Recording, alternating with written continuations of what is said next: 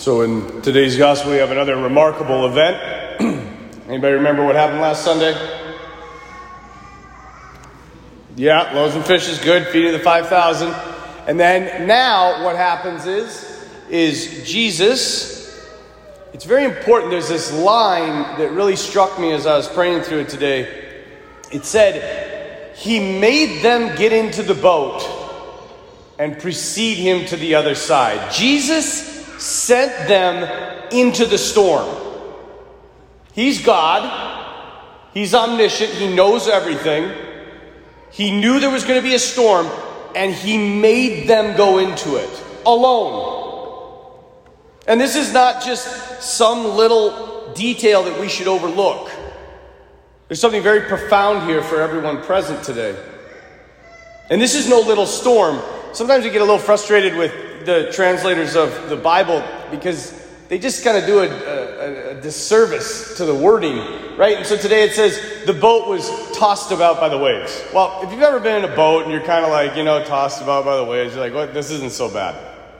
It's not the actual translation. The literal translation is the boat was tortured by waves, harassed by waves. And how long did this torturing go on of these men in the boat?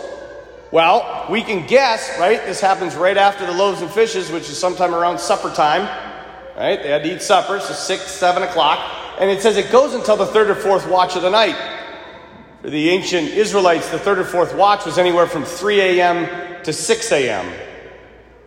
So that means that this torturing of the waves against the boat went on anywhere from 10 to 12 hours. You ever driven in a blizzard?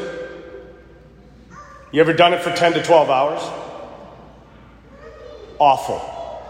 The sheer amount of anxiety and fear that was going on in these men had to be overwhelming. I remember when I was in college, a buddy of mine and I, we went out to Sakakawea and we took his little, uh, you know, those little aluminum 16 footers, you know, terribly unstable with a nine horse motor on the back. And we we were catching fish like I've never caught fish before. I don't ever, I think it might have been the best fishing I've ever had in my entire life.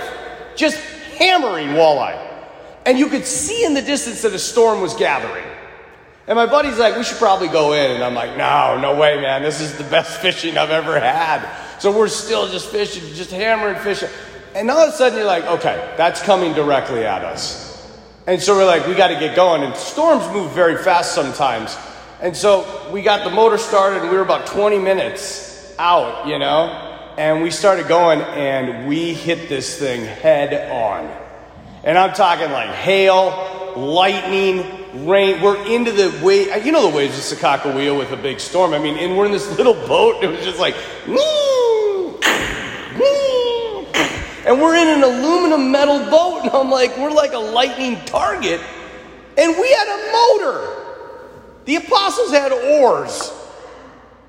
And we were in it for 20 minutes to a half hour. They were in it for 10 to 12 hours. And they thought that they were alone. They thought that Jesus had abandoned him, abandoned them, but he hadn't. If you ever get a chance to go to the Holy Land, you can go up on what's called the Mount of Beatitudes, and that's where the Sermon on the Mount was given. It's also where the feeding of the 5,000 happened. And there's this little cave up there. And you know, in, the, in this gospel, it always says Jesus went up on a mountain to pray. This is not a mountain, it is a small hill. Just like the Sea of Galilee is not a sea, it's just like a larger lake. And when I was in this little cave, I prayed, and something immediately struck me. From that cave, you can see the entire Sea of Galilee. So even though those apostles felt that they were alone, that Jesus had abandoned him, he was watching them the whole time. And he comes to these grown men. And they, it says, cry out to him. Grown men are so afraid they are crying, and he immediately calms their fear. When I was a kid, my mom had this game and it wasn't it was a game for her it wasn't really a game for us and i've always i'm trying to figure i've asked every mass so far have you ever heard of this there would be a time we'd be in the car like freaking out you know punching my brother and we'd be yelling and screaming crying and all of a sudden she'd be like hands on your head, feet in plain sight. First one to talk has to get out and walk. Have any of you ever heard that before? Just raise your hand if you've ever heard that. Really? Okay, she didn't make it up. That's the first one. Or maybe she did and passed it on to your family. But I was always, you know, this terrible fear of like, she's going to make me get out of the car and walk. And so my brother and I are like, you know. But one day I remember I was just like, she's never made us walk. And so I just kept pushing and pushing and pushing and pushing. And finally, she just slammed on the brakes, got out of the car, opened the door, pulled me out onto the curb, and took off. now, I'm like six years old.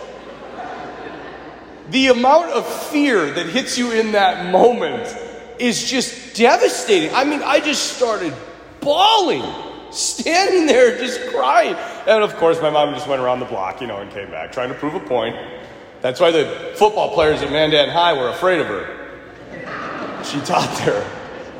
She came back though, and she, I remember she came out, and I, I'm, I'm sure to her dying breath, she regretted doing it. She told me she regretted doing it.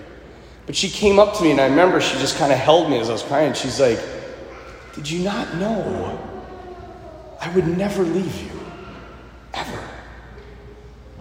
And I think that as Jesus approaches the boat and they cry out to him, he says, Take courage, it is I. Do not be afraid. Again, a rather pathetic translation. What it actually says is, I forbid you from being afraid for one more second. I forbid you. As if to say, I'm here. I've always been here. I'll never leave you. So, why does God allow these storms? I think it's to build faith. Without storms, we become the most selfish of all creatures. And in this moment, right, when he approaches them, the unthinkable happens. Peter says to him, If it's you, tell me to come to you on the water. And Jesus says, Come. My dear people, I pray in my life that I will have the faith just once that Peter had that night. To get out of the boat and literally do what is impossible. How many of you would have gotten out of the boat? I don't know if I would have. I want to think I would have, but I don't know if I would have. But he literally walks on water. And how does he do it? He does it by keeping his focus on Jesus. So long as his focus is on Jesus, Jesus' life is flowing through him, and he's able to do what Jesus can do. But when he stops focusing on Jesus and he starts looking at all the stuff that's going on around him, all the stuff that he can't control, when he turns on Fox News and CNN, he begins to drown. He can't do anything about the storm. Why is he focusing on it? And he's doing what's impossible. And he begins to drown and he says, Lord, save me. And Jesus quickly grabs him and pulls him up into the boat. And then he says this Oh, you of little faith, why did you doubt? Now, again, tone here is everything. This is why I hate email, because I never understand people's tone. Even when they put like caps, you know, I'm like, are you happy or mad or excited? Tone is everything. Jesus could have looked at him and been like, Why'd you doubt? You know me. But that's not the way our God speaks. I think that Jesus looked at him and said, Peter, why'd you doubt? You know me. You know I'm stronger than this storm. You know my love for you is unconditional. Why did you doubt? So, what does this have to do with all of us? I think all of us here, me included, live in this illusion that life should be easy. We want life to be easy. And we live in the illusion that if I can just get through this storm, I'll be okay. But that's never the case because after this storm is the next storm. And then another one. And then another one. Let me give you just an example. My past year here at St. Joseph's, I told you at Christmas we had $10,000 in our savings account. We have a $100,000 a month payroll and we had $10,000 to our name. That's a storm for a pastor. And I said, if we can just get to Christmas, we'll get out of this. And we did. We got to Christmas. And because of your generosity, we pulled out of that. And then what happened? My mom died. Lord, if I can just get through this, problems at the school. Lord, if we can just get to the spring, we'll be okay. The virus. Lord, if we can just get through the virus and get to the summer, maybe it will kill the virus. Oh, the footings in the church basement are cracked. Oh, if we can just fix the footings, which we had budgeted. Oh, no, no, no. The beams are also falling off the footings. Well, if we can just find enough money to fix that, Lord, we'll be. No, the water main just broke. And on and on and on. Storms are not a possibility, they are a given. It's not if, it's when and how many you will endure. All of life is a storm, and we are constantly assaulted, harassed, and tortured by this world, meaning that there is endless opportunity for anxiousness and fear. And if I think if Jesus was here speaking to you right now, and he is, I think he would say this to everyone in this church Look at me. Get your eyes on me. Forget about this. Focus on me. Because when we don't focus on Him, we drown. When I look at everything that's going on right now in the parish and the school, all that we're, we're behind, we don't have the money, the funds that we need, I drown. When I think about the health of those that I love, I think about my own health, I drown. When I think what's expected of me, the pressures that are put on me to provide for my family, I drown. When I look at all that is wrong with this world right now, I drown. But when I stay focused on Him, I realize that the impossible is possible. Do you realize that Peter is the only human being in the history of the world to ever walk on water? But that was not an, a moment 2,000 years ago, frozen in time, just for Peter. It's for you, it's for me. The symbolism of Peter walking on water is Peter walking on fear.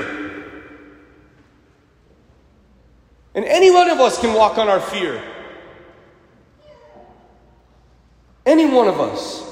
By letting the life of Jesus flow in and through us, when we surrender totally to that power and realize that we are not alone, we can do what He does. He wants this for all of us. So let us keep our eyes fixed on Him and Him alone. And when we do that, not only will we be able to weather any storm that comes our way, but we, like Him, will be able to do the impossible.